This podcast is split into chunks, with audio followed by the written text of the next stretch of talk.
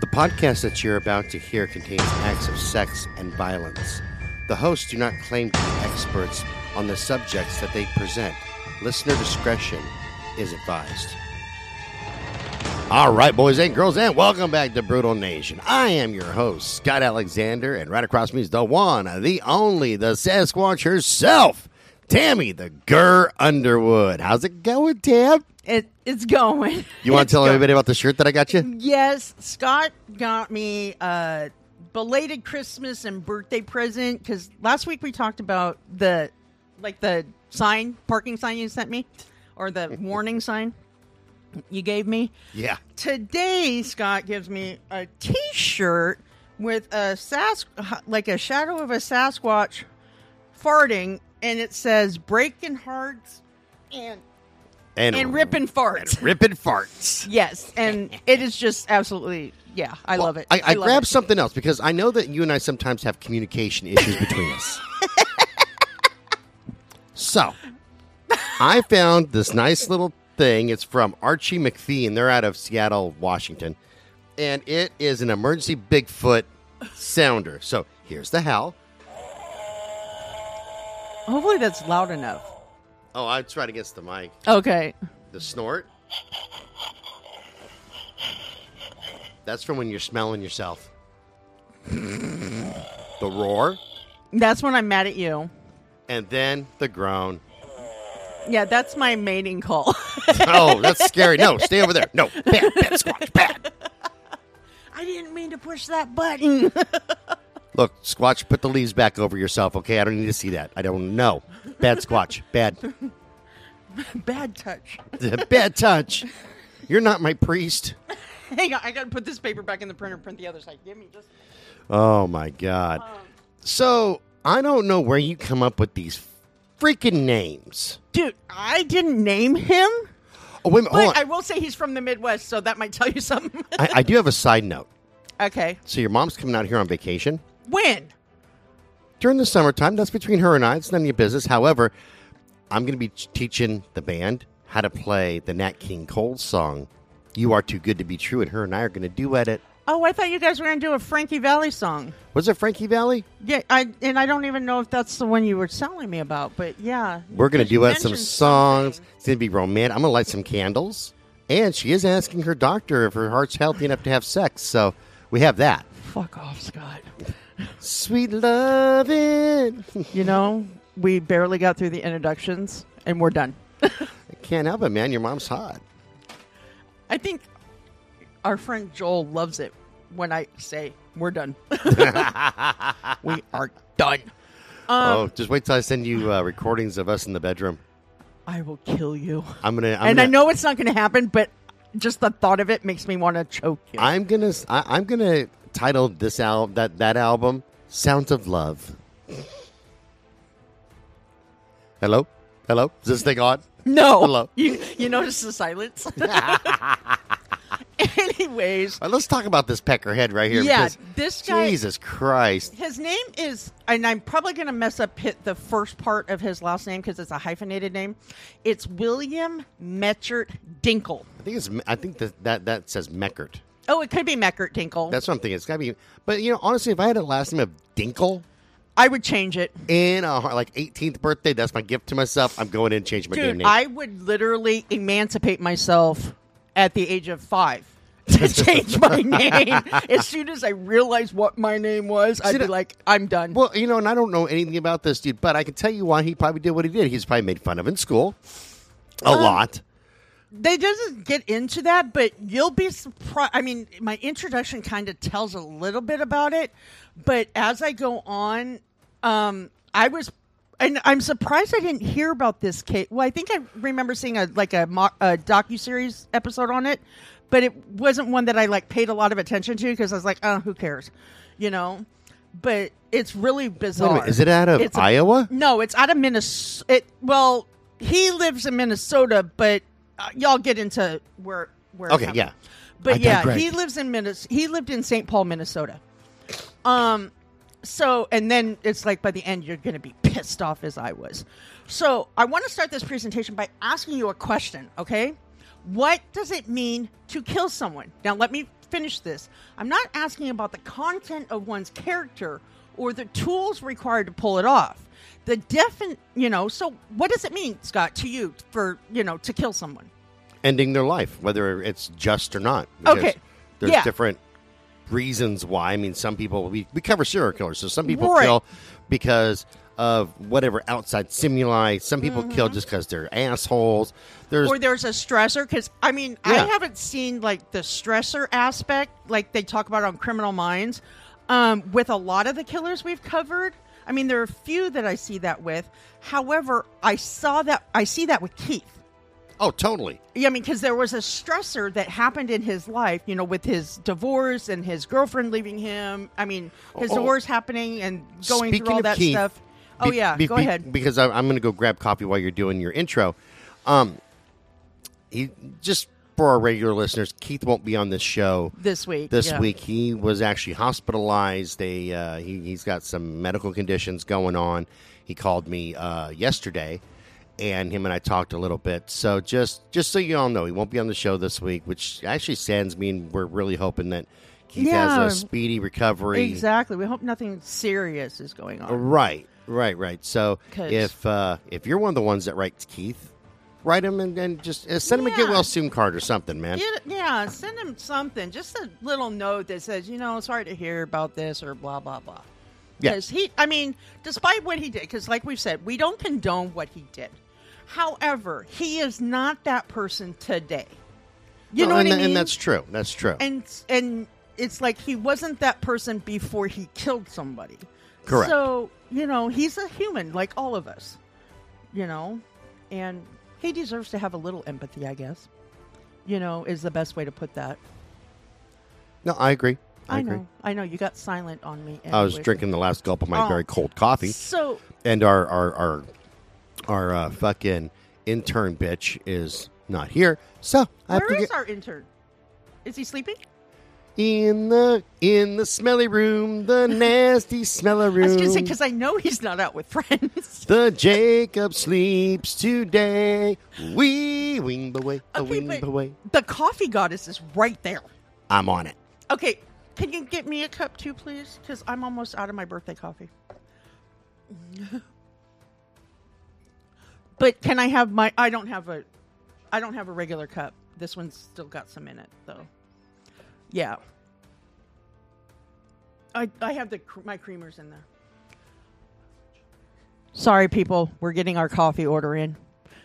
yes, we're human. Yeah, because we, we we she's not thoroughly trained on the coffee aspect of this. I know. Well, she knows your coffee, but not mine. So, yes, I bring my own creamer over now. The, the only thing I actually rely on her for is is fucking merchandising and shit. This is like out of her thing, and because we have a, we have a kid who's fucking laying in his bed right now, being all stinky I as know, normal. dude. He's our beer bastard. tender. He's our coffee bitch. All that. Hey, man, you gotta start at the bottom and work your way up. So the de- definition of the term is actually something I'm talking about. According to Wikipedia, the definition of murder is quote the unlawful killing of another human without justification or valid excuse, especially the unlawful killing of another human with malice aforethought, which is like premeditation. Okay? Correct. Now, that doesn't like define manslaughter, which you know is like I didn't mean to kill you, but my recklessness did, or involuntary manslaughter where it was a true accident and somebody died, you know that kind of stuff. right? No, I, I'm I'm hip to the scene. Yeah. So the entry goes even further by saying that an individual state of mind sets murder apart from other types of homicide. Therefore, it, you know, to actually like explain my question, you know, is this if an individual is not physically present when the person dies, are they still guilty of murder? Yes. Okay. Depending on the circumstances, though. Like, okay, here's the thing. All right, let's say that I stab you right now. Okay, right. and you're bleeding out. okay. Now, I take off. I decide, you know what? I'm gonna go up to Walmart and I'm gonna people watch because the freaks come out to Walmart, Right. not just in Jacksonville, Florida. and uh it's fucked up. I think Walmart is based. No, it's actually based in Texas, but No, no, Wal- Wal- Walmart's base is in Bentonville, Arkansas. Oh, I thought it was Texas. Nope, Bentonville, Arkansas. Uh, well, okay, that explains it then. yeah, it's a lot to explain there. But you know, uh, i if you die, that's still that, that that's still considered a homicide. You know, just just like um, uh, okay, like like in a drive-by shooting situation, Right, right, right. Okay, no, you- I see that one too. you you shoot through a wall and you hit somebody, and the ambulance gets there on time. Okay, they load you up, but you die at the hospital or en route because of that injury. right, That's still a homicide. right, right, right. No, I agree with Now, that granted, aspect. granted, it turned from a uh, uh, assault with a deadly weapon. right, that's how it started. But now you're dead. That's a homicide. true, true. Now, I understand. I I agree with exactly what you're saying. However, as we get further into this case, you'll actually understand why I posed that question. Because his name is Dinkel. That's why. No, the case of William Meckert, I'll pronounce it Meckert, Dinkel, is a controversial case to say the least. However, is he guilty of murder? yes. I will let you decide later after I'm done. No, his, his last name is Dinkel. so Guilty. obviously he did it. Yeah, I mean, he has rage in him, right? exactly. Exactly. Okay. Here's what happened. Got that. He's got that Here we go. screwed up last name. Oh, are we supposed to hear you out first before we judge? Yeah. No, no, Okay. Hear me out. Not to sound racist, Oh, no, don't do it. but. No, I'm just kidding. I'm not going to say anything racist this time. I know. I, I bet you our listeners are sitting there going, "Oh, here he goes again. Is it going to be the Jews? Is it going to be the black people? Is it going to be the Germans? Is it going to be the Mexicans? It's going to be the Mexicans? What script? Is No. it going to Asians too? Oh, don't even get me started on the goddamn Asians. God damn it. Shut. Christ's sakes, Unless man. you're a Korean woman, and then it's okay. Unless you're a Korean girl, bring your sister. We'll have a good time. Anywho's, I digress. I digress. So, anyways, it all started to unfold with oh crap, uh, my other mouse isn't working. So give me a minute. The stupid thing went all the way down to page sixteen. We're just having a day. We can't find some equipment. I know. Mouses, Mises, Mices ain't working. Well, this one doesn't scroll, so um, it all started to unfold with eighteen-year-old Nadia, and I'm p- pretty sure her last name is pil- is pronounced Kajouji. Oh, that's a ha- Russian. No, no, it's K A J O U J I. She is actually um, from Middle Eastern descent. Oh, Like, there you yeah. go. There you go. I think that's She's a terrorist. She's not a terrorist. A 100% terrorist. She was 18. She's Mediterranean descent. Excuse me. I was wrong. Oh, then she gets a pass. She gets a pass because Greeks are Mediterranean. So, you know what? I apologize. You are not a terrorist. Be Greek because that's kind of like you know what I No, mean. that's It's- true. There's there's yeah. a lot of weird sounds going on there. Yeah, probably. Yeah, like I said, I probably didn't pronounce it right, and that's the only time I say her last I, name I because I, don't humbly want to apologize, my Greek sister. I humbly apologize Yeah, because So- Greek women will kill you. they will. They're like they don't they don't play just like Korean women. If you piss off a Korean woman, she will. She has no qualms about killing Here's you. the thing: when you look at history, you know, like in any part of history before women were all empowered, Greeks had yeah, like like women were leading armies, and it wasn't like a Joan of Arc thing where you got to be I'm all hiding, pretend, pretending I'm a guy. Yeah, You know, it's not a Mulan thing. It was no. They literally. yeah, they'd be like. I'm a woman, I'm leading an army, and we're going to kill everybody. Yeah, there are a lot of very powerful Greek women in ancient history. Yes. Oh, hell yeah, man! That's why I'm I'm still terrified of Greek women. Because I'm afraid I'm not going to take out the garbage or something, and pretty soon they're like, "This is Sparta," and like kicking me in the chest down a hole like King Leonidas did, you know. And I'm getting my ass kicked. They're invading my my freaking city and killing everybody. Going, "You have disrespected me." Uh, How They're the going to rape and that? pillage you. Yeah, what did I do? You did not take the garbage out, and you procrastinated. Well, no, I probably had that coming under Greek law. Yeah, exactly. So, um, anyways, sh- she was a very beautiful teenage girl. You know, she was 18. However, those who looked deeper into her eyes saw a sadness beyond their understanding. Her roommates at Carleton University in Ottawa, Ontario, Canada, a A. were, see, we got to stop doing that. We're the last ones to see her alive on Sunday, March 9th, 2008. She was a freshman majoring in public affairs and policy. Hang on, I need him. correct something. When nobody in her family had heard from her, they pressured campus security and local law enforcement officials to conduct a search. Nearly every student enrolled at Carleton and security officials at the university co- conducted a thorough search of the campus. The Ottawa Police Department conducted an aerial and ground search, focusing, most of their attention around the local rivers. Now, not long after Nadia disappeared, the local authorities launched an investigation. They focused most of their attention on her dorm room.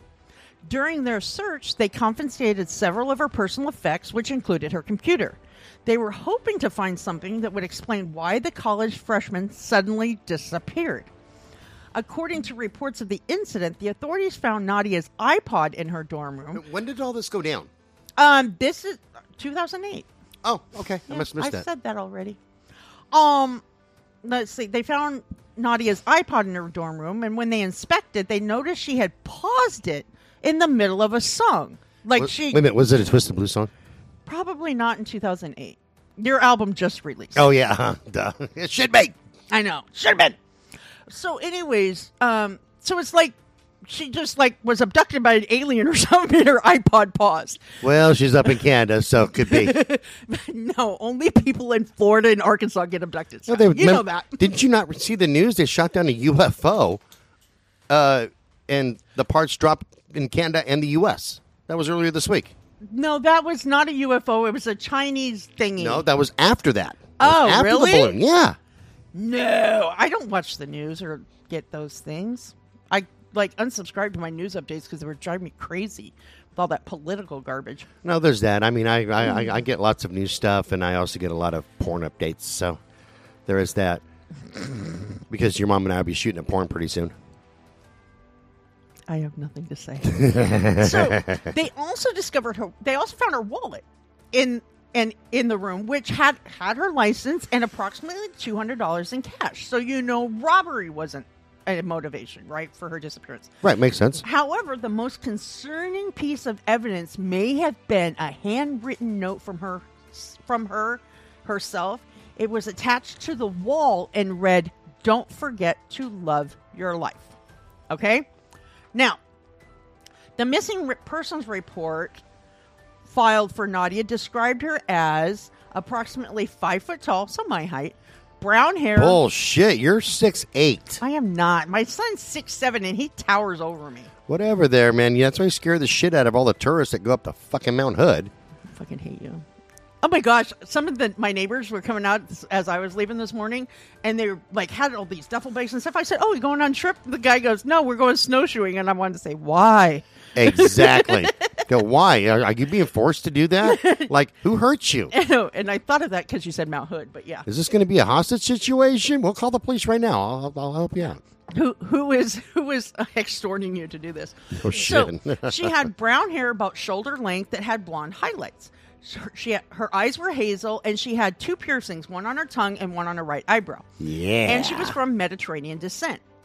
Now, news. Re- uh, I said new reports. I want to say. See, and now it's like I'm not even using my scroll thingy, and it's scrolling on me. So, news reports stated that Nadia's last known communication was an email she sent the night of her disappearance to an unnamed individual. Apparently, she told this person she was going to, and you might know how to pronounce this better, Rideau Canal, R I D E A U, or Rideau, Rideau, I think it is, because that's sounds like Rideau. bow. yeah, sounds like Um, Rideau. Yeah, to do some ice skating. However, the Ottawa Police Department's spokesman never confirmed nor denied whether that email truly existed. Now, Mike Sanford, an inspector with the department, did state this, though. If that was on the computer, that would be one of the areas she could be going.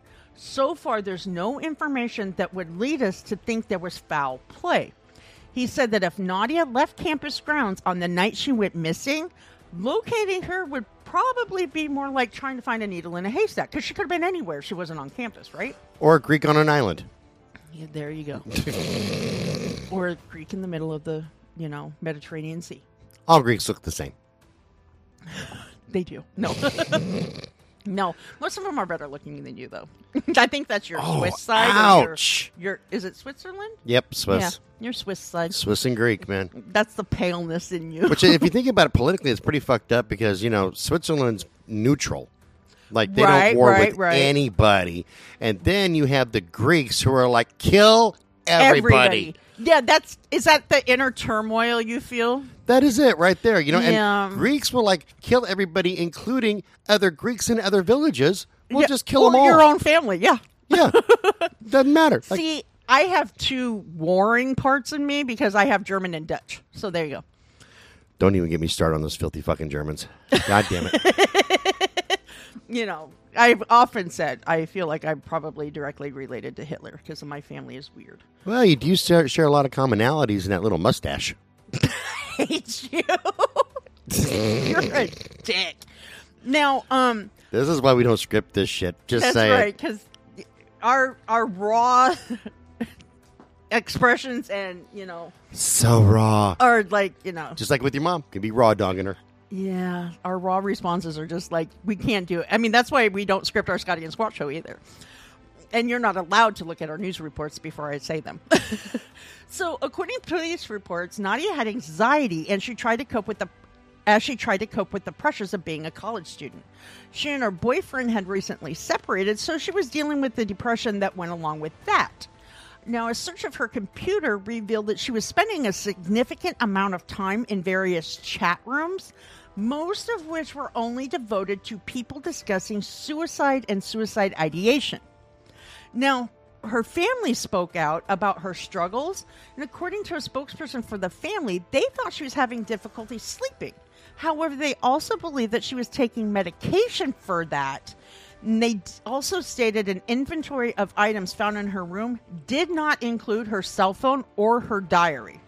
And they made a point of saying that, you know, she was very relig not relig you know what I mean, about writing in her diary. So it probably would have revealed a lot if they could have found it. You mean adamant. That's what I meant to say. Thank you. That's my ESP. well, some people say religious about it too, because you know it's like. So when People are only religious about me and, of course, the Church of the Mighty Majestic Mountain Cow. no, Oh, yeah. Reverend Beauregard Vine. That's funny because we had a discussion with somebody on Citizens of Brutal Nation about that. yep. Reverend Bo, but you can call him Bo. Reverend Bo Vine. So Nadia wasn't found right a- when Nadia wasn't found right away, and with the information they gleaned from her computer, the authorities surmised she had committed suicide somewhere.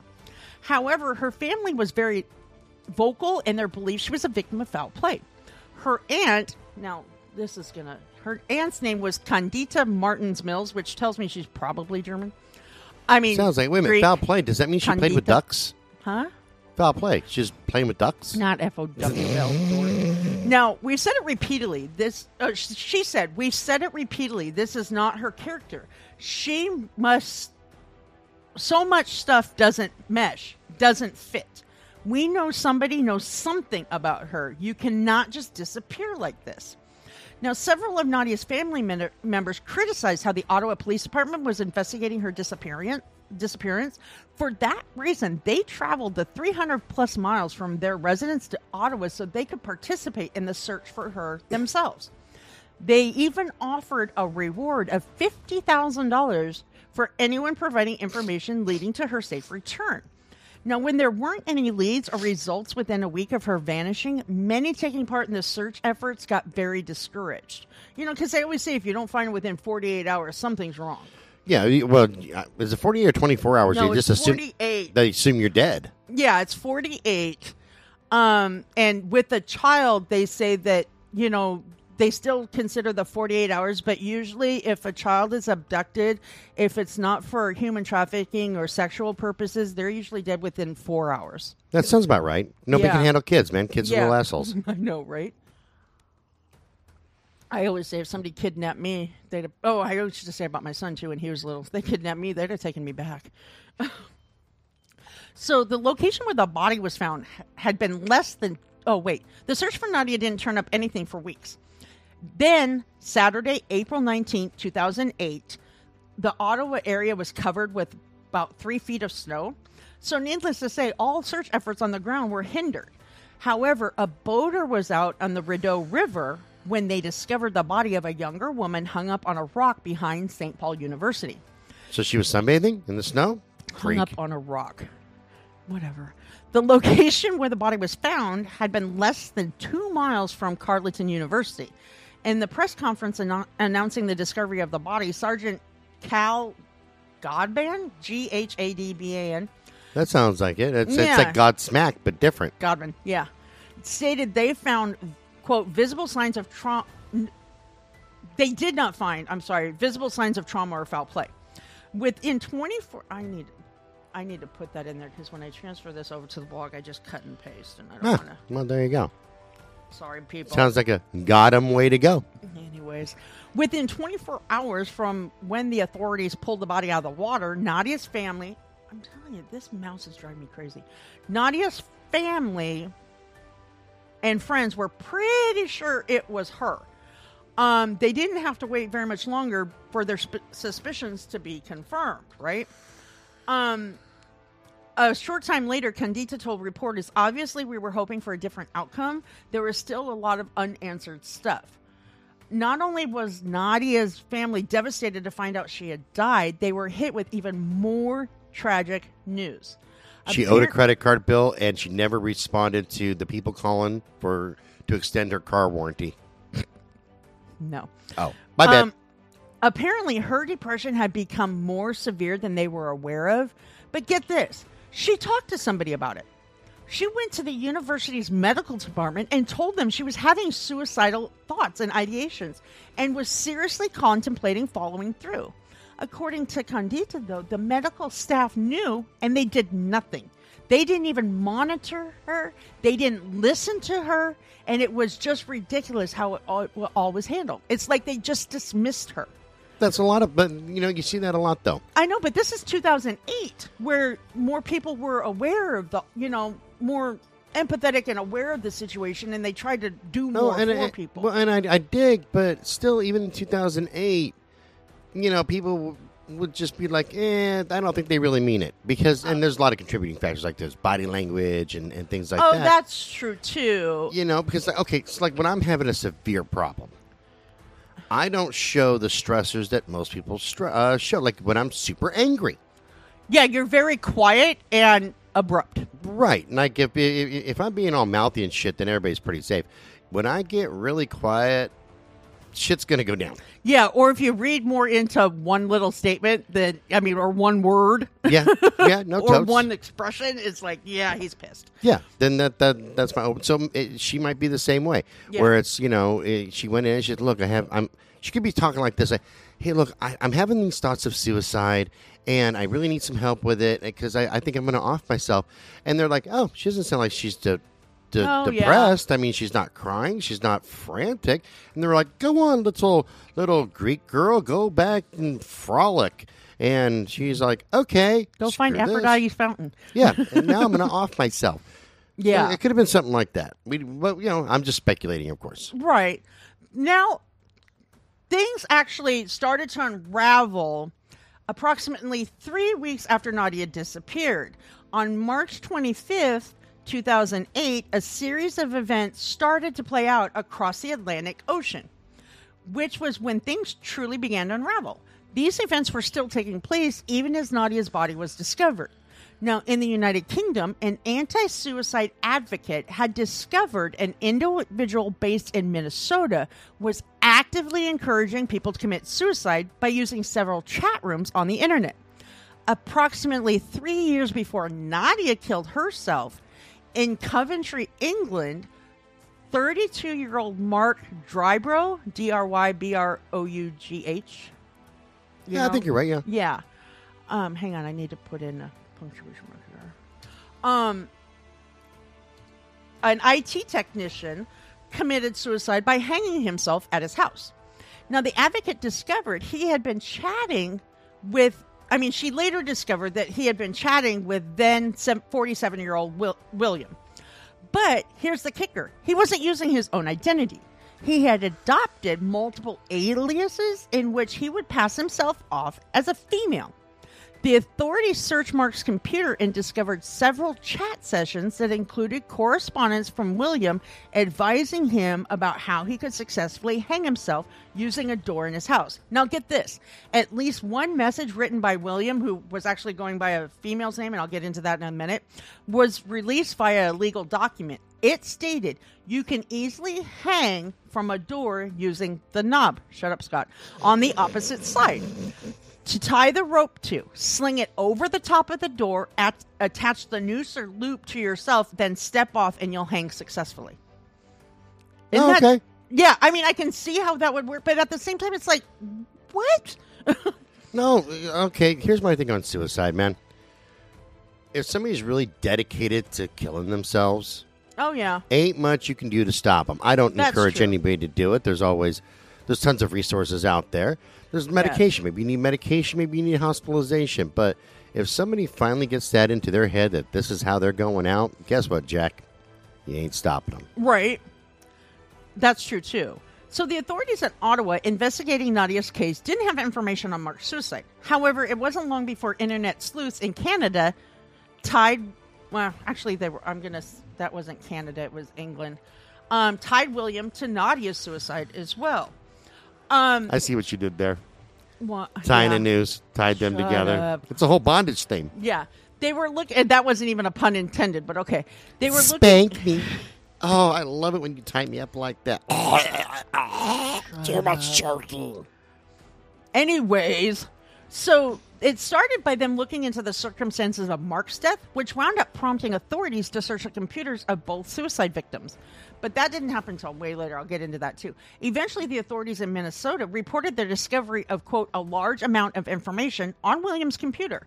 This case went full circle when they linked the information to Nadia's case, which is why they contacted detectives in Ottawa. Now, Mark's family said that several years before he committed suicide, he came down with infectious mononucleosis, which led to his severe depression. Which, if anybody knows mono, okay, the most common cause of mono is from the Epstein Barr virus, and the disease is most common among high school and college students. It can be caused by several viruses that are transmitted via bodily fluids, and the most common transmission method is through saliva. Hence the nickname we used to always say in high school, the kissing disease. Remember? Nah, I caught I caught way different viruses. Anyway, I digress. Let's not get into your sexually transmitted diseases, Scott. We don't have enough time. ha! Like so that one. you know what? As fucked up as you've been to me today, you deserve that. However, it can also be spread through sexual contact, organ transplantation, and blood transfusions. Now, the typical incubation period of mono is around four to six weeks after an individual in- is infected with EBV. Sometimes they're slow to develop and aren't always established at the same time. They typically only last two to four weeks, but may continue for over six months.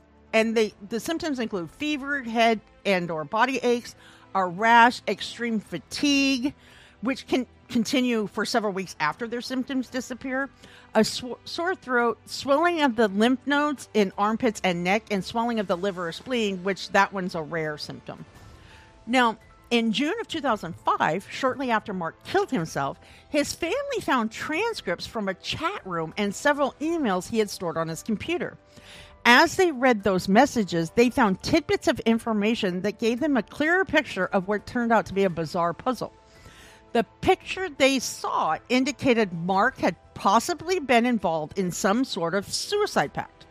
A pact he had apparently entered with someone who appeared to be a younger female nurse. Mark's family was well aware that he had been seeing a therapist who told him he was mentally ill. The therapist indicated he mainly suffered from severe depression. However, in the same way Nadia's family was unaware of her suicidal ideations, Mark's family had no clue he was contemplating committing suicide. And usually those are the ones that will follow through because Right. they don't tend to reach out and tell anybody they're going to do it. They just do it. Correct, Mundo. Um, Elaine Drybrough, Mark's mother, said, My daughter told me that a nurse called Li, L.I., encouraged Mark to kill himself and said that some people had allowed her to watch their suicide before. That's hella Asian name, by the way. Oh, yeah. And, and you'll, go, you'll find out soon that her last, she said her last name was Dao, D A O. So, yeah, hella we- Asian. We killed you a long time. Yeah. When Mark was ill, I noticed he was using the computer a lot, and I was worried what he was doing. Masturbating. No, that's you. Oh, At first, my bad. No wonder your son spends so much time in his room with his door. Sh- Never mind. That's and a probably 55 gallon drum of lube. At first, I was going to say because he doesn't want to see you masturbating at the computer, but then I'd like change that because he's probably, you know, Flogging the log, man. Flogging the log. spanking the monkey. Hmm, punishing the bishop. So, at first, when they brought their findings to local law enforcement officials, it seemed as if the officers just dismissed their concerns. Now, Celia Blay, a 64 year old grandmother from Maiden Bradley, Wiltshire, England. Jesus Christ. I know, right? Maiden Bradley, which is in Wiltshire, England. I There just feel sorry for her if she has to write a letter to somebody just addressing that thing. You, you need three envelopes to be continued. get one of those big manila envelopes to get it all in there. So she um came across Mark's suicide, which led her to become the first internet sleuth looking into his case. Typically, Celia only used the internet to conduct research on medieval history, so she knew it would be a challenge to locate an electronic ghoul or suicide voyeur. She also knew that it would most likely be an unsettling endeavor. The only information she had to start with came from a teenage friend of her family. This child told her a few years before Mark's suicide, she had entered a suicide pact with a younger female nurse. She said, I was absolutely furious. This is Celia talking. I was absolutely furious that such a sweet and innocent young girl was being persuaded to kill herself. Celia immediately got to work on her mission, and she discovered the teenager had actually entered the pact with an individual who claimed her name was Li Dao. And in an effort to prevent the young girl from following through with her plan to commit suicide, Celia managed to convince her to hold off on her decision until she had more information. Right? The girl agreed, which gave the older woman extra time to investigate the shocking arrangement this girl was in. That decision ultimately prevented the young woman from committing suicide. She's currently still alive. You know, so thank goodness, right? I don't know. I don't know her. Maybe, maybe, maybe, maybe she's a twat. She's not your chick up in Canada, Scott. No, I'm, Either I'm just saying. I'm just, I'm just saying. You know, uh, maybe, just Have maybe. you noticed that of the two women you you know like know into you know more details about from Canada, you hate them both. Holy shit! Did you not think of that before now? I didn't. I didn't put all that together. Yeah, Between my ex-wife and freaking Homolka, I know. there's something wrong with Canada. That's, what it is. That's it right there. something so Yeah, wrong I was thinking Canada. about that. I was like, you know, Scott knows pretty much a lot of what Homolka's life was like, and you know, he was married to a Canadian, so and he hates them both. That makes and it's really weird because I really like Canada and I like Canadian people. Mm, yeah, Until well- now, now I'm thinking there's something wrong with y'all's water. Some, That's right. It's in on. the water. Be in the water, the air, or something. I, I actually I know why because Canadians are so nice yeah, that true. that this shit happens. That's why you guys need to vent more. Like you That's need to be more Americanized, where you look at somebody and say, "Hey, man, why don't you lick my ass and piss off?" You know, a little bit more brutal. That's right. Don't be so nice to everybody because then that's when you stuff your anger down and it has it explodes eventually. Yes, that's it. So Just a little PSA for my Canadian brothers yeah, and sisters like that I like a lot. waiting to explode. Because I do, I, I really do like Can- uh, Canada, Well, Canada a few lot. Canadians I've actually met, I adore. Yeah. You know, they're awesome people. Yeah, I'm telling you, man. There's only a few places, and we'll get back on track that that you can really go, wow, super nice. Number one is rural America. Like when I went to visit, I used to visit my friend Jenny Oshler in Ochelata, uh, uh, uh, Oklahoma, all the time. And every time I was up there, man, it's a small town. Everybody knew who the hell I was because oh, Oh, you must yeah. be Jenny's friend. Um, they were super, super. And the deep south too, because they have that southern charm, and you know. Oh, oh, who was I talking to? Me. Oh, was it? Yeah, because, Yeah, well, because you're in- we're super nice and, and the insult sounds like a compliment. It, it does. You know what? Bless your heart. You know, I would hate to see anything bad happen to, to Bill over there, like he gets hit by a truck and then somebody pisses in his mouth as he dies. That would be him. horrible. That'd be a terrible thing. So we're going to pray for him. That's what we're going to do. We're going to have to pray for him. I'd hate to see Sally over there get kicked in the vagina and then somebody push her off a cliff. That'd be terrible. Just wouldn't that be terrible, Clay? Yeah, that'd be terrible, Scott. We're going to pray for them, bless their heart. I know. Yeah, because I mean, you and I have talked about it. Bless your heart in the South is the worst insult anybody can ever tell you. Yep. And yet people look and they go, that was so nice. That was so sweet. yes, I'm sure it was. I'm going to go now. And then you walk away and then they start thinking, wait a minute. Wait a minute. They Bless- just say kick me in the twat and push me off of a. I'm not sure how I should take that. You just search your soul and ask Jesus. That's all you got to do. And you walk That's right. on away. And they go, I'm, I'm not sure if I should be offended or if that is the nicest thing I've ever heard. And then their heads Like, explode and they die. Thank you. How do you think I survived Southern California, man? You talk like that, people's heads explode, man, and they they just die. I'm gonna kick your ass. Well, bless your heart. You could try that, but I'm pretty sure I'll shove your head up your ass, piss down your neck. But you know, and I'd hate to see something like, oh, I don't know, me shoot you from about 150 yards away and blow drown up in the ocean. and and drowned you in the ocean. You know, that'd be horrible, wouldn't it? But hey, you know what? You're actually a really nice guy. Well, yes, I am. Thank you very much. Now you go to church now, okay? Bye bye. And you walk on up, and they were like, I don't. I wanted to kick his ass, but. Do I still want to? I, I do. No, no. no, no, I This don't is think way so. too nice to. Do. And then if you look over your shoulder, you hear the wind blowing, whoosh, whoosh, and you look over your shoulder, you hear pop, and that their heads explode and they fall over. Killed I was another one. gonna- I was going to say, is that the curse coming on the wind blowing? Uh huh. Yeah. The southern, the the uh, the the hillbilly gods of old come along. and say, we have heard you, my child, and then boom, their heads explode. It's great.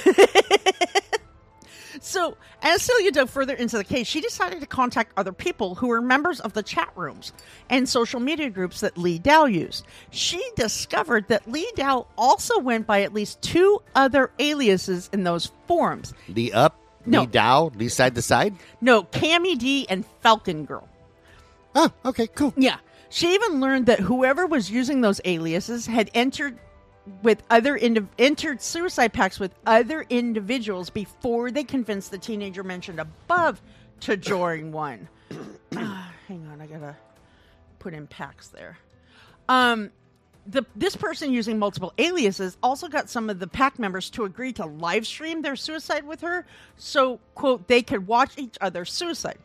However, That would make for great ratings, Can Dude. We, can, is that illegal? Would I get sued if we did that? Um, I don't know. Maybe you should wait till the end of this episode and we can discuss that. Oh, okay. I'm just thinking So- it'd be great ratings. However, Cecilia also found information that indicated at the time the suicides were to be carried out, Li Dao's webcam would always have some type of quote technical difficulty. Therefore, she could watch the other person commit suicide, but they wouldn't be able to see her. Celia later stated, quote, it took months and months to collect the evidence, but when I went to the police, they just said, quote, if it bothers you, look the other way. Exactly, man. That's exactly what Sting from the police would say. then, then, then he would look at at her and go, "Don't stand, don't stand so, don't stand so close to me." Isn't it the police that also had that song, I'll Be Watching You? That was Sting on his. Oh, uh, yeah. uh, it- that it was his solo, so his solo tour. Yeah. but yeah, that's what he said. Hey, you know what? I know you're reporting this, but I'll be watching you. That is the ultimate stalker song. It is, man. That's even worse than um, John Bon Jovi's I'll Be There For You, These Five Words I Swear to You. When you breathe, I want to be the air for you. Rose on a grave. What? I haven't heard that one. Oh, okay. that's why we were all Uh, yeah. confused. We're on a Bon Jovi oh, yeah, thing. yeah, yeah.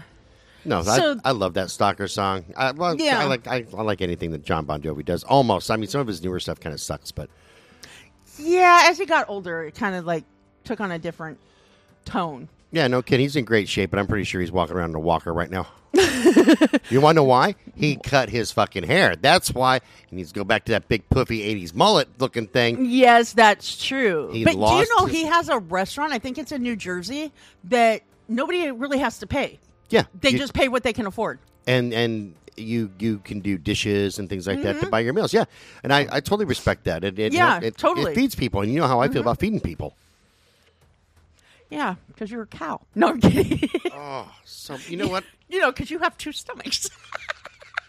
Hold on. You're horrible.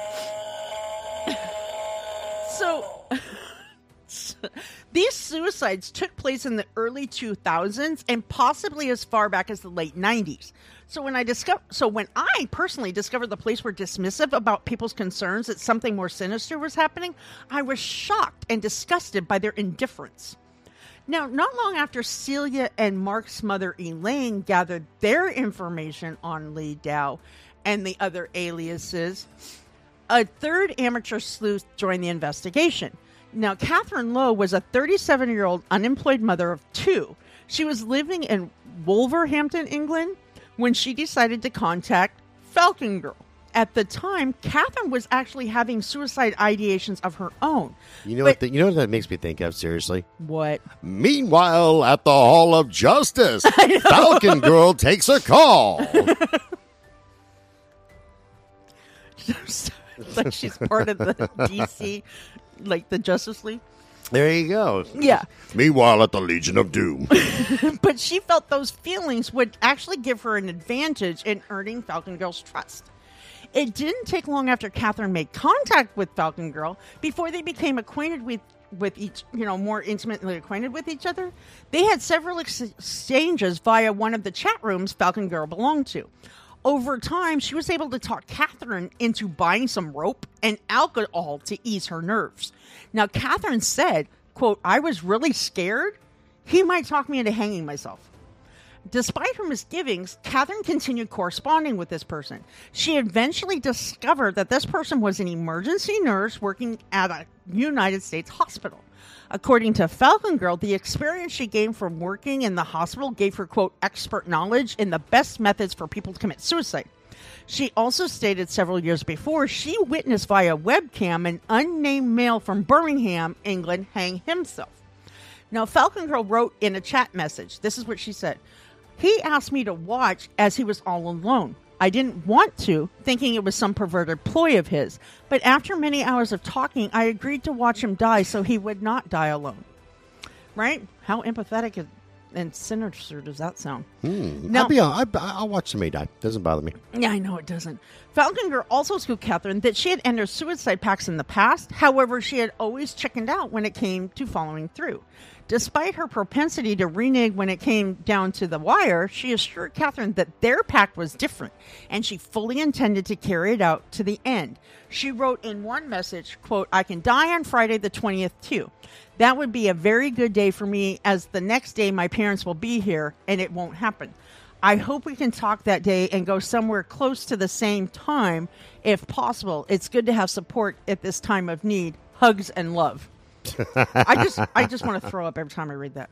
So by the time Catherine had finished her investigation on the individual using the identities of Li Dao, Cami D, and Falcon Girl, she had gathered a significant amount of information. The data she collected helped trace the quote girl to a neighborhood in St. Paul, Minnesota. It also helped determine the individual was actually a man by the name of William Mel- Melchert Dinkel. I just hate saying that name. But most importantly, they obtained his physical address. Catherine turned everything over to the authorities, including transcripts of the chats she had exchanged with Falcon Girl. Here's one of them Catherine, the four people you think hanged themselves, did they do it while you were online? You know, and then Falcon Girl, no, just one. When the guy in Birmingham went, why did you not go too? I was put on a new drug to see if I could get better. Then Catherine goes, I'm scared. Then, you know, the other chick responds, I know. I agreed to help you because we both know each of us is sincere about needing to die. That is why I agreed to watch and help you if you need it. Catherine, I have tried cutting my wrists. And then Falcon Girl ends by saying, That is why I really suggest the rope because it's so much more dependable. Now, a suspicious photo, according to Catherine, who are you whispering to? Dog. Oh, I just heard this whisper. I'm like, there's nobody over there, weirdo. Yes, she is. She's, she's on my lap. Oh, according to Catherine, her instincts told her Falcon Girl was not who she claimed to be. I have ty- I typed this like half asleep because it was getting late. Wasn't who she claimed to be when she received a suspicious photo from the girl. Now, Catherine said although the picture was of a young woman, she didn't think it was authentic, especially since the file name on the image belonged to a man. During an interview with the Sunday Telegraph, Catherine stated she connected with a significant number of people in the chat room where she met Falcon Girl, even becoming friends with some of them. And when she chatted with her other friends in the group, she discovered that a lot of them had their own suspicions about Falcon Girl, quote, because he used lots of different names. And although this person used multiple names, the majority of those who frequently posted in the room could easily tell they were the same individual. They came to this conclusion based on several factors the subjects this person discussed, how she used various words, and the way different users express themselves in the, the, the way those different users express themselves in the same manner, which is how they linked those Amazon reviews to Todd Colhead. Oh man, yeah. Poor, Remember- poor Todd, man. whatever dude i i will say those it those amazon reviews were hilarious they were hi larry us but i'm i'm disturbed so um Are you down with the sickness? i'm down with that sickness so catherine told the interviewer uh, people would offer each other support on there but whenever falcon girl spoke to people she was always a bit too over supportive in encouraging people to go through with their suicide. I knew what she was doing, but I decided to string them along to gather all the evidence I could. Now, according to Catherine, whoever was going by the different usernames was also extremely chatty and cordial to everyone. They were often persistent about people chatting with them via their webcam, but always said he would use his webcam as well. But whenever the chat sessions began, there was always some reason why his device would malfunction. She said, quote, after a while, I convinced him to use a webcam, and it was then that I saw him as the man he really was. So I took a picture of him on my mobile phone. Which They know, don't say mobile; they say mobile. whatever. I'm not going to try to. Then I took a picture of him English with my mobile phone. I'm not going to try to talk Eng- the With Queen's my, English with to my you. mobile. With tea crumpets. Get in the boot. Let's take the lift I have to take the lift so I can put all my groceries in the boot. and carry it up to my loft. My flat. Mm, yeah, my flat. So once Catherine and Celia had gathered their evidence and created files, they set about trying to get the authorities to investigate. At first, they went to law enforcement officials in the UK, but the officers turned them away. Then, since the perpetrator lived in the United States, they tried to get the FBI involved. However, agents said due to, quote, jurisdictional issues, they didn't have the authority to conduct an investigation. Now, those rejections didn't stop these three women. They contacted the authorities in St. Paul, Minnesota. Although they had put a great deal of effort into pleading their case with the detectives they spoke with, it paid off. They agreed, they had to put a great deal of effort, excuse me. They agreed to go over the evidence the three women had gathered. And when they were finished thoroughly combing through the files, they decided it, they, it, opening an investigation was warranted. Celia later said, although she wished authorities would have gotten involved in the case earlier, the timing of the investigation in St. Paul, quote, did not come a moment too soon. She said she was personally aware of several deaths that had taken place from when she was finally able to identify William until law enforcement officials actually searched his residence and confiscated his computer. Now, um, according to everyone who had a part in determining William was a suicide voyeur, it was practically impossible to know the exact number of victims he had. How many of the individuals he chatted with wouldn't have followed through with their plans against suicide had he not encouraged them to do so? Now, Celia is adamant in her belief that William most likely convinced numerous people in multiple countries to kill themselves for several years. She also believes that a good portion of those people might not have done it had William not been there, had might not have committed or attempted to commit suicide, had he not been there to encourage them to follow through with their deadly plans. She said he made it made it as in suicide seem so logical that it was the only way out. He made sure it happened.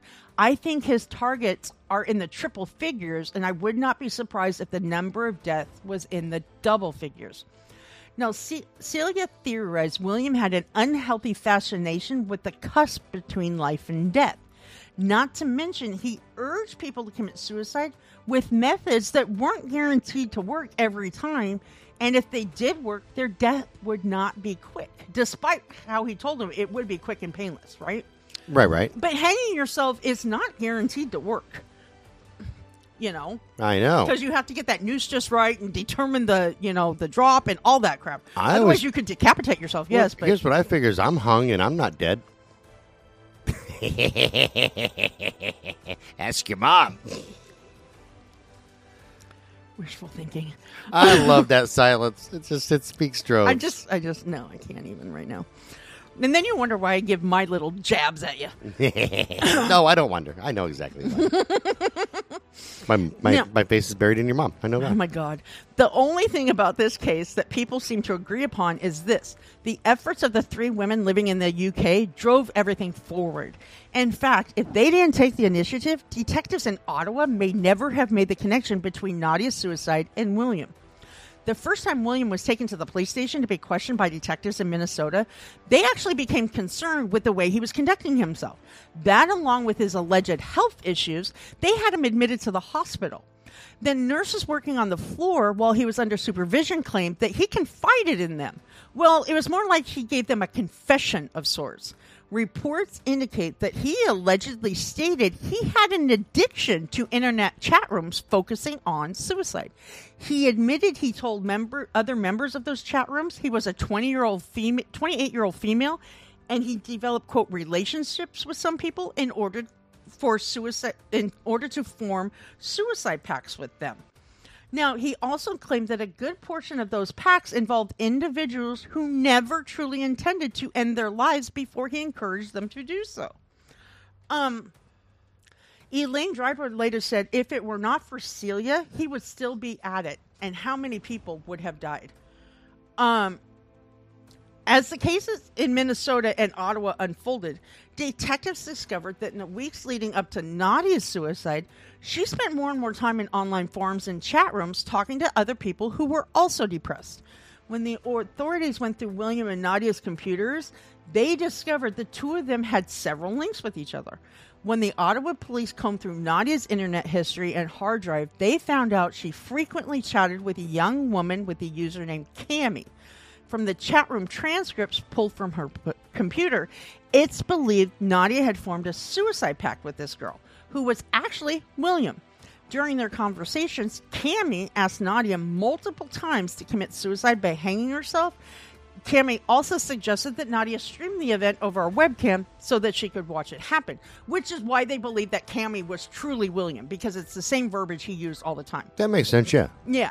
So the investigators going through William's computer discovered that he often tried to urge the people he had suicide pacts with to hang themselves.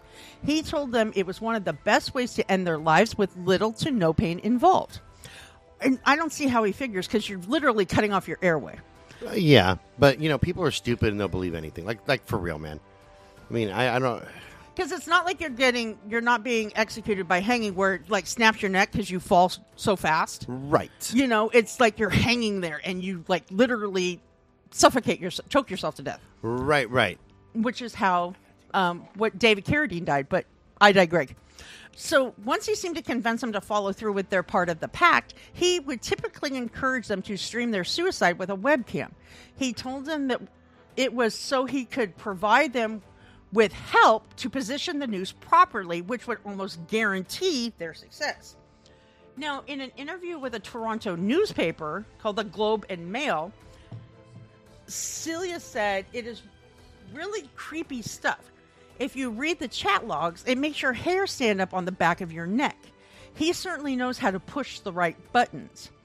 Now, then Peter Panos, a spokesperson for the St. Paul Minis- the St. Paul Police Department, said that when investigators went through the contents of Williams' computer, they pulled quote a large amount of information from the computer, which that with that information they connected him to multiple events involving chat room conversations talking about suicide.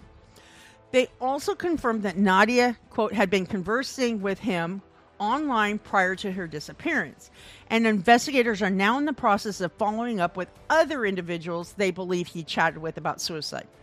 The Toronto Star reported the authorities in Ottawa had given Nadia's father, quote, dozens of pages of online chat transcripts. And her family, in turn, showed those conversations to the newspaper.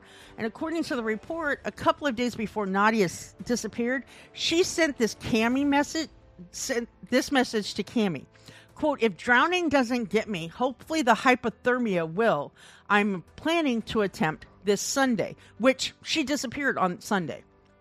In April of 2010, two years after Nadia committed suicide, the Minneapolis St. Paul Fox News affiliate aired uh oh okay aired a report claiming William formed at least 10 suicide pacts with individuals in several countries. He found those people using the Google search engine and at least one website dedicated to different methods of suicide. Apparently, he also admitted when investigators originally questioned him about his involvement in Nadia's suicide, he wasn't completely honest with them. He allegedly stated that his role in Nadia's death was significantly larger than he initially claimed. Even though she committed suicide by drowning herself in the Rideau River rather than hang herself like he suggested, he encouraged her, he did encourage her to follow through with her plans.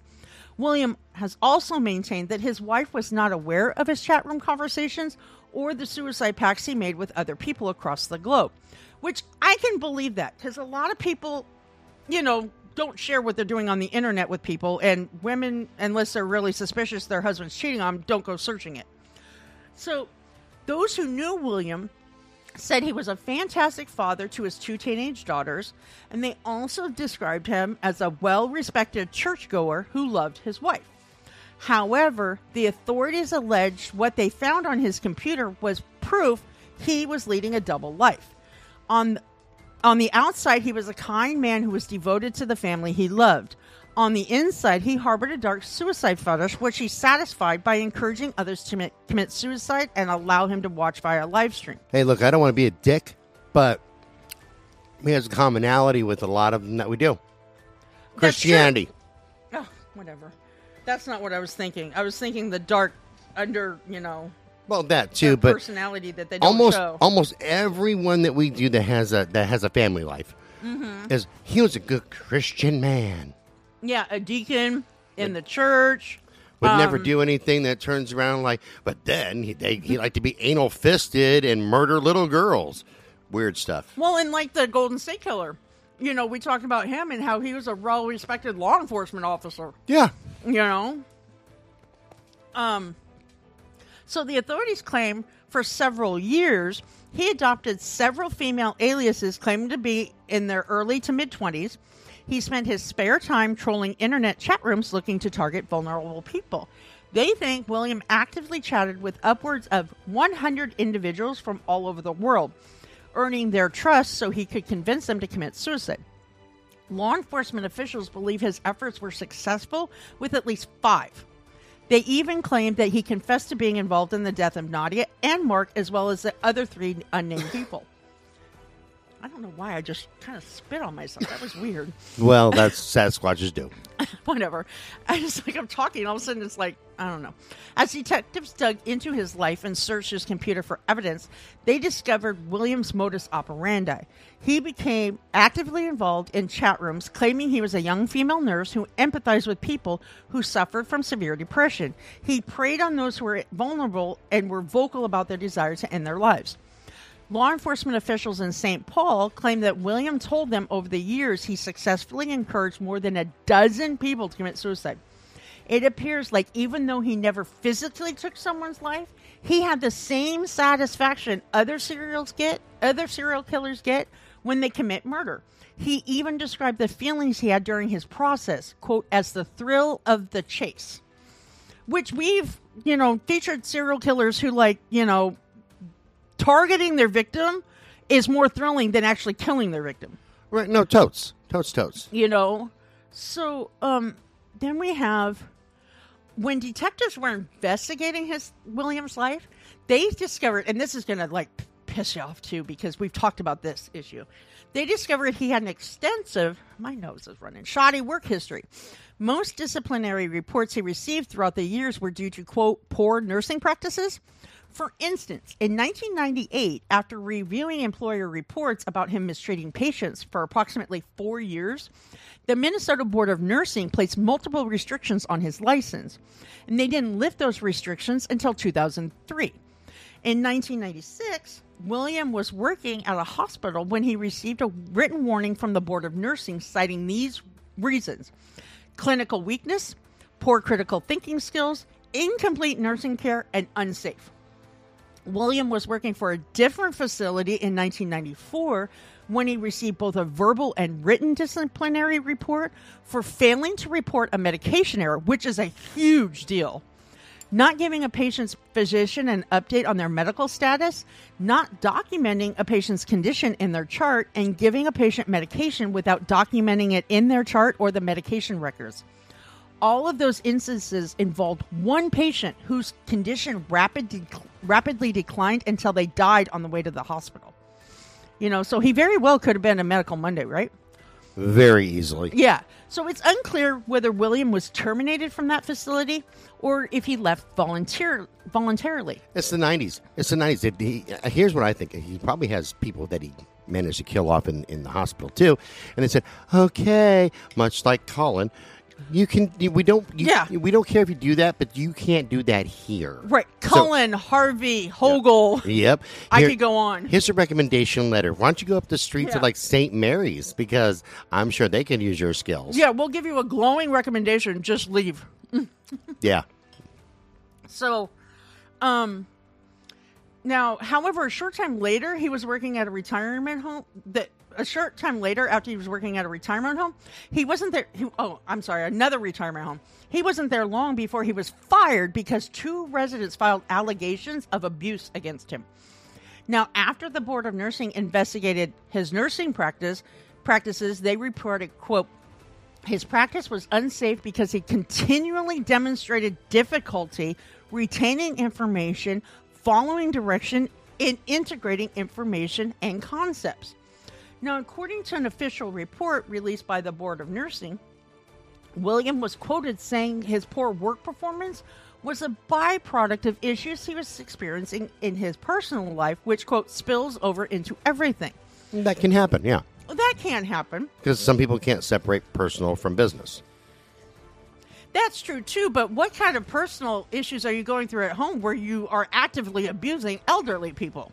No, I think for him, because you already said, you know, he he, he was a good father. Oh yeah. I mean, but but who knows? I mean, seriously, we, we Well- think of grandiose things like my wife is cheating on me, or you know, or, or uh, you know, like we have money problems, or my kids are hellions, hellions. But it could be something small, you know, kind of like I don't know. Everything's yeah. perfect, but you know, I want a new car.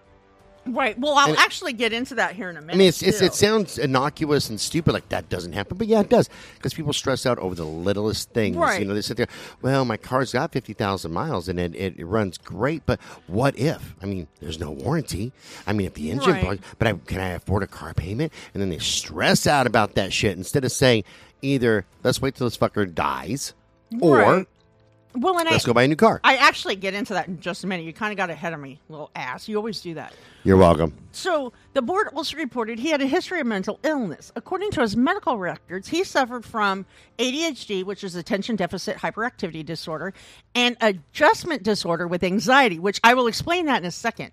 According to the Cle- Cleveland Clinic, the Diagnostic and Statistical Manual of Mental Disorders, which DSM 5, let's just, you know, shorten it, categorizes six specific types of adjustment disorder. Now, I'm going to read off the types, but I'm only going to explain one of them. There's adjustment disorder with depressed mood. There's adjustment disorder with anxiety. There's adjustment disorder with mixed anxiety and depressed mood. Adjustment disorder with disturbance of conduct. Uh, adjustment disorder with mixed disturbance of emotions and conduct. And then adjustment disorder unspecified. Now, William himself had adjustment disorder with anxiety, right? Research studies have estimated every year approximately 6.9% of the adult population is diagnosed with this type of adjustment disorder. It is typically caused by a significant life change and or stressful event including moving, loss of a job and or death of a loved one. Now, should um, this this um, type of disorder should not be confused with typical stress. Everyone experiences various levels of stress at different times in their life, right? Someone with ADA, which is what I shortened it to, will experience symptoms for at least six months following the stressor. Now, typically, someone with this disorder will experience one or more of the following memory loss, chronic fatigue, frequent and or excess, excessive unexplained crying, difficulty concentrating, increased feelings of anxiety or worry, chronic insomnia or difficulty falling asleep, suicidal ideation, overwhelming feelings when facing everyday activities, twitching and or trembling in their muscles, and increased loss of appetite. Oh my god, do I have it? No, I'm kidding. Uh, No, no, I, I was just thinking you're describing yourself. I'm on Yeah. it. Yeah. So, anyways, after on February 5th, 2009, after the investigation was started by the authorities, the Minnesota Board of Nursing actually suspended his nursing license. Their decision was based on the allegations by law enforcement officials that weren't released to the public. And in their report, they stated should he continue to work in the nursing field, quote, he would create a serious risk of harm to others, which I agree with. Totally. So it was only a couple months after that decision when they completely revoked his nursing license. They cited their decision in part on him, quote, violating Minnesota's laws regarding assisted suicide by engaging in unethical conduct, including but not limited to conduct likely to deceive, defraud, or harm the public by using false identities encouraging individuals to commit suicide via the internet, watching individuals commit suicide with a webcam, and telling individuals his nursing experience gave him, quote, expert knowledge into the most effective ways to kill yourself. Now, which, yeah, don't don't cite your nursing history and say uh, this is why you should do it. you know, No, this is why you should do it. Now, I'm a musician, and the best way to kill yourself, okay, is to have a shitty band and get on stage and play, uh, you know, and then after that, you'll you'll want to die. or get set on fire by the pyrotechnics. Yeah, or get set on fire. Been there. Um, because I was too fucking high to realize where the markers were. That was awesome. Good times. I was too high on cocaine. So, formal charges were actually filed against William on Friday, April 30th, 2010. Those charges were in de- direct relation to him encouraging the suicides of Mark in 2005 and Nadia in 2008. The charges were filed in Rice County, Minnesota, and the DA argued William had confessed to detectives that he encouraged dozens of people to commit suicide. They also claimed that William told them he had stopped frequenting his preferred internet chat rooms right after Christmas of 2008. He claimed he ceased participating in the discussions because, quote, he felt terrible about encouraging and promoting people to end their lives. Oh no, hey, that's believable. I'll buy that. Yeah. Just like I buy Henry Lee Lucas begging Jimmy Hoffa's disappearance. and giving Jim Jones the poison to kill everybody at Jonestown. Yeah, to poison the Kool Aid. William never spoke to the public about the charges he was facing, but after his arraignment, the court scheduled his next court date for May 25th, 2010. At that time, the judge stipulated he was not to use the internet while his case was still pending. Right? Which, how can you like monitor that really? There's so many internet cafes and everything that That's true. I mean, You seriously, you can have a band against uh, fucking. Okay, I worked with a dude who was a registered sex offender, and uh, right, he was forbidden to have social media. right, Forbidden. right. Yet, um, he had a Facebook page Oh yeah, and still does, um, because occasionally he drops me a high. Um, do you want to shoot him? surprisingly, not. Oh, okay. Um, but uh, yeah, where there's a will, there's a way. Like There for is. real. Totally. I mean, don't you have like five Facebook personalities because you keep going to Facebook jail? Yeah, it's only because they like. Yeah, I've got like the Scott I mean, not Fluffy because you're trying to be and- deceitful, but because you keep going to Facebook jail. Because I go to Facebook jail over shit that I did. Like, literally, I went there for 30 days for something I posted over 10 years ago. You know what's really crazy is my mom was in internet in Facebook jail for like a week, and we don't even know why. I'm looking at that going, I don't even remember posting that. Yeah. Why am I going to Facebook jail now? It's like, you violated our, our terms of agreement, or whatever it is. And I'm like, I don't even remember posting this. Like, uh, for real, I, I have no idea. Apparently, I did, but I don't even remember. so why? yeah, that is why? my name, but was it me? Yeah, it's like I think I was framed because I really don't remember. Ritchie Valens. I was framed, framed, framed. I was framed. Yes, yes, yes. So, when William was arraigned in two, 2010, several people had their own thoughts regarding the case at the time.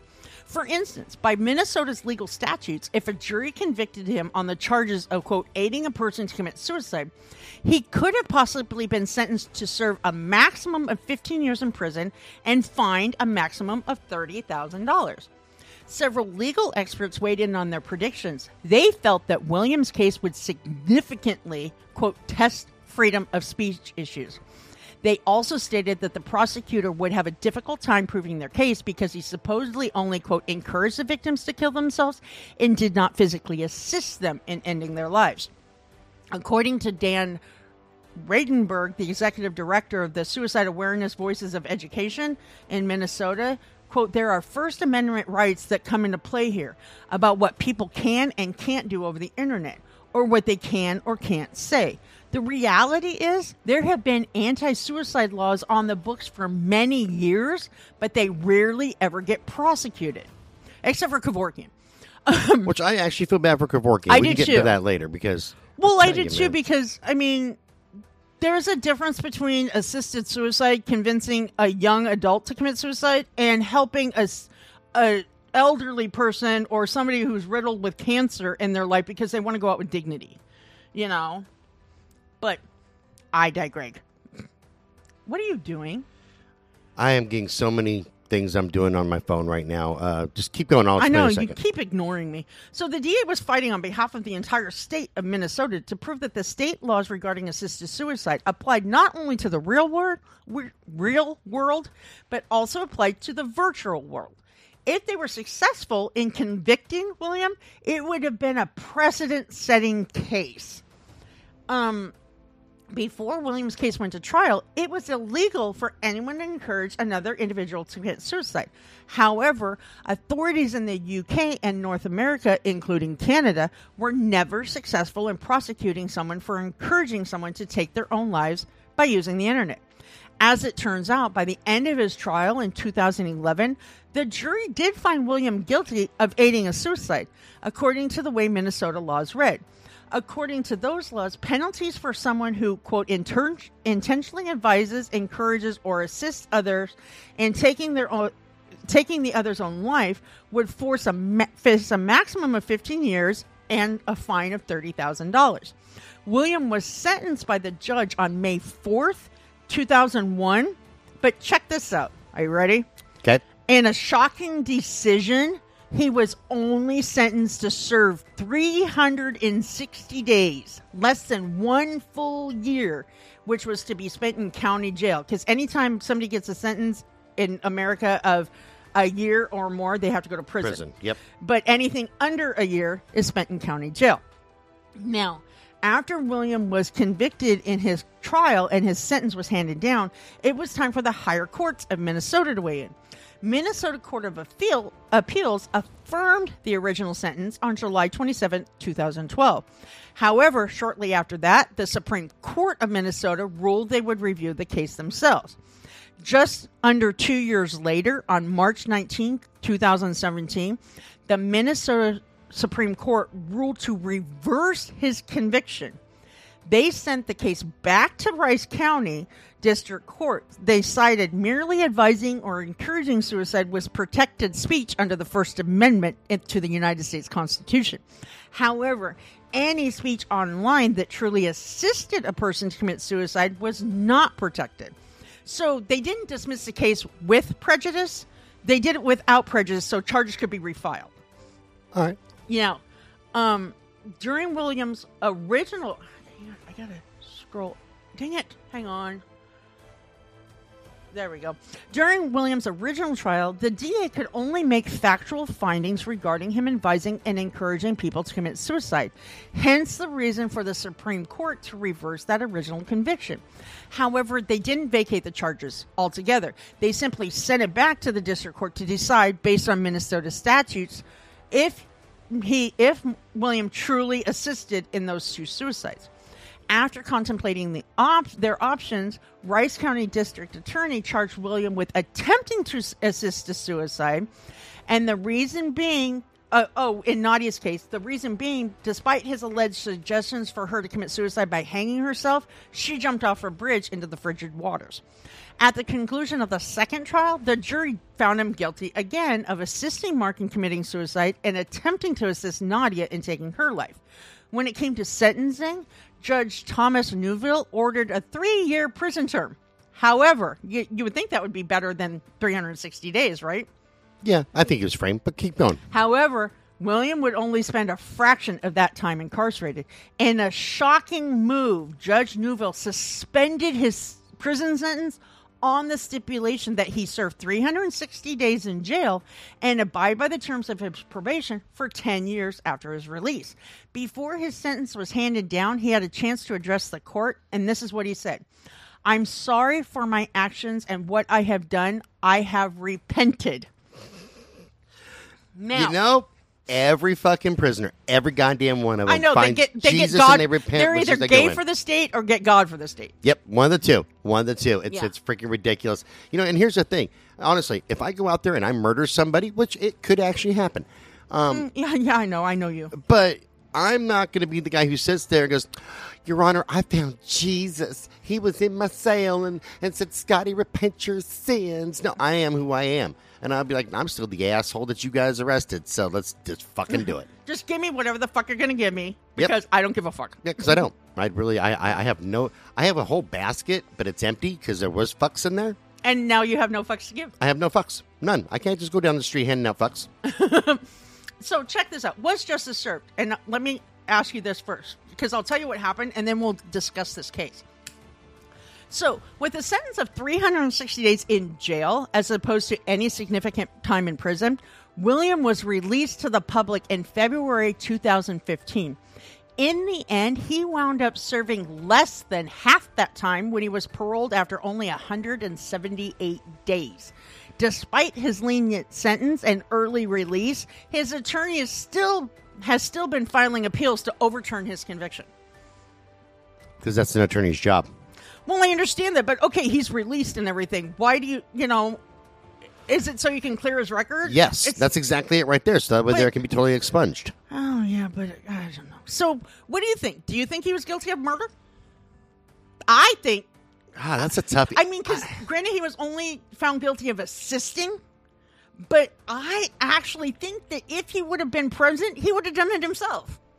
You know, that's speculation. to watch them uh, it's- hang. It's a tough one because you have to ask yourself like how many people like okay if he would have used that same influence on on them but for the good saying hey man let's talk this through. You want to kill yourself but let's talk about the good things. Mm-hmm. how many could he have not had killed themselves? You know what i mean? So it's kind of a a t- god dang. It's a controversial subject, to say the least.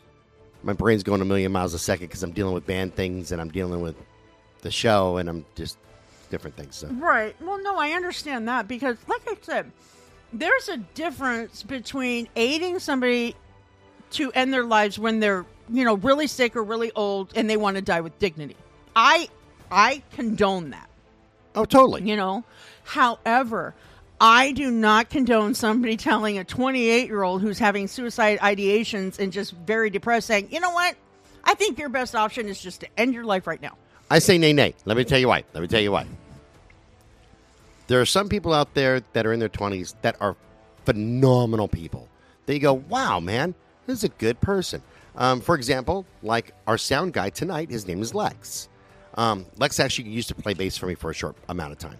Oh, is that the. Oh, no, it's not the same one I'm thinking of. Never mind. No, no. Um, and uh, great kid, man. Great. And he's in his 20s. Fantastic. Right. Um, you know, but then there's other ones that we see, and we see him every day that we look at and go, "What a pretentious piece of shit." And it's like you want to go to the parents and slug them in the face and go, "You raised that creature."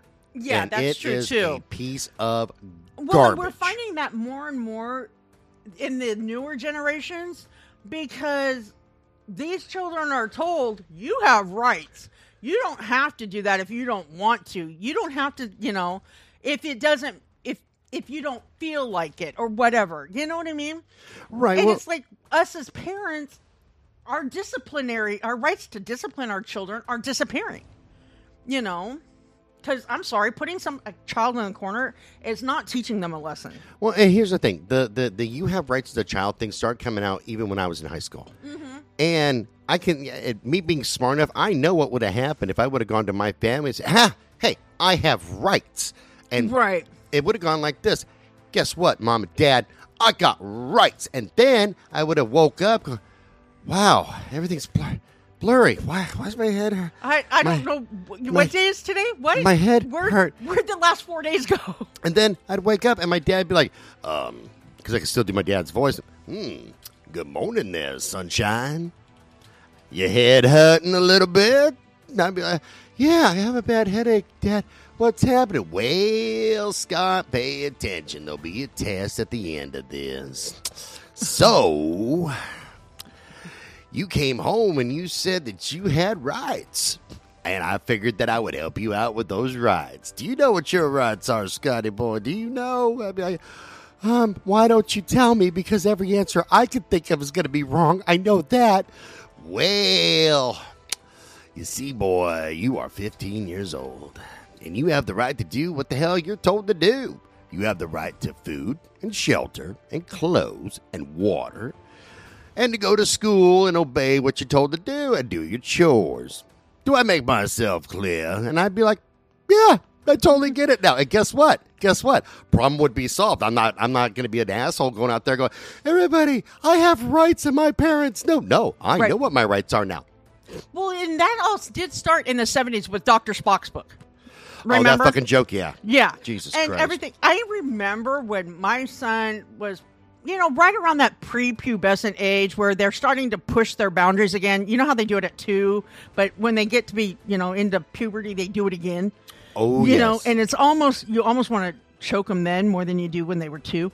But I remember my son looking at me one time and says, "I have rights. You can't do this." And I looked him dead in the eye. I said, "Oh, really?" I said, "The only rights you," I said, "You're not 18. The only rights you have are to have food on the table, clothes on your back, and a house to sleep in. That's it. You know. Otherwise, that everything is a privilege. so, you know, it's just I don't know. It's hard for it's hard for me to like wrap my mind around this case, but I thought it was interesting and worth discussing. No, uh, totally. It, it was definitely it was an interesting case. You know, it, it's weird what gets people off. It really is. Like this Oh, guy got yeah, off by watching people kill themselves. You know, it, and I, I've said this before on a serious note that everybody's got a different Fetish. fetish. Some people, some people, it's regular sex, like just missionary style, and the blah, blah, blah. yes, I love you too, dear. You know, kiss, kiss, kiss, and and and that's their thing, and that's fine. That's fine. Others have different, like some people are into bondage and BDSM. Others are into you know same sex. Everybody's got a a fetish. Then you have the extremists, like this guy here, that goes, "What really gets me going is Right. watching and helping people commit suicide. That's his deal." Right, because this goes beyond um, erotic and autoerotic asphyxiation. Oh, totally. Totally One hundred goes percent. beyond that, and it also goes beyond that choking game. Remember when that was popular a few years back? Oh, yeah. Well, it's popular now. Um. I'm Oh, not talking about what you do in the bedroom, Scott. my bad. But you know, it's like these kids that hang themselves with their backpacks. Which my son had a friend in uh, junior high that his brother did that. You know, and it's just really sad that this is what people are doing. And I mean, it's like that Tide Pod challenge and the cinnamon challenge and stuff. Oh, I'll tell you what. You know, I see that stuff there, and seriously, I think that we need a really good pandemic to wipe out about a third of the entire population. And hear me out. Don't judge me until you until I finish this, motherfuckers out there listening. I don't. Want, I don't need more hate mail. Just hear me out. Tide Pod challenge. Our you- generation. well, when, when you talk about our generation, how many of you looked at anything that was a chemical and thought, mm, I'm going to put that in my mouth? It says don't do it because it's a Yeah. laundry detergent or it's a poison, but that's a good idea. You I was know, say the worst we did was huff. Our generation did was huff paint a lot of or glue and glue. But you know, uh, or the cinnamon challenge.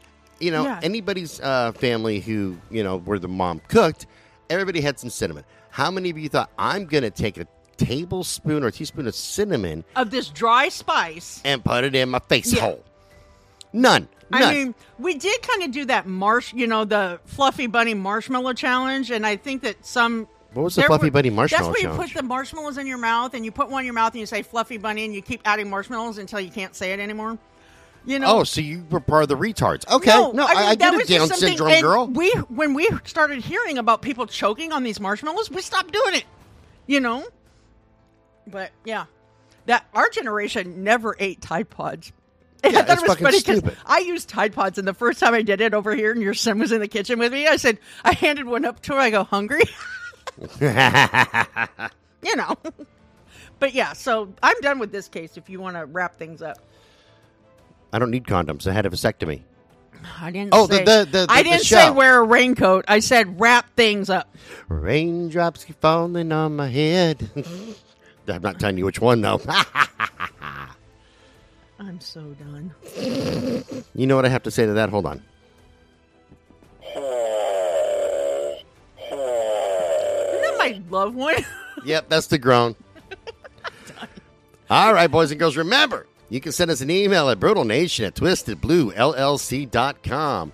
Check us out on Medium, Crime Beat on Medium, and wherever you get your blogs, you get the full story without any of my bullshit. Thank the Lord. Thank Oh, oh, oh it's coming. Oh, I feel it. God damn it. Uh, brothers and sisters, this is the Honorable Reverend Beauregard Fine, but you We can are call gathered me here Beau. today in a thing called life. We are gathered here today to read from the book of Corinthians, chapter 1, verse 1. Do not chew your cud more once or twice, but four times. Now, what that means is consider your actions before you do them. Chew it over a little bit. This has been the Honorable Reverend Beauregard Vine. Are you done? I asked him. Yeah, he's done. Good. Thank God. Oh my God! if you're on Facebook, uh, check out Citizens of Brutal Nation. Become a citizen today. Uh, what else? Um, Our blogs. Oh, yeah. Visit our website we. Yeah, like I'm missing something. You know, well, yeah, I think you are too, but you know, whatever. Remember, remember, boys and girls, if you're hearing this on, on anybody else's show, they're lying, thieving bastards. And we'll see you guys later on. Bye bye. Bye. That was a shitty bye. Well, no, because I got sidetracked with the printer. I printed in backwards, but that's okay. And they call it ADD. ADD. bye. Bye.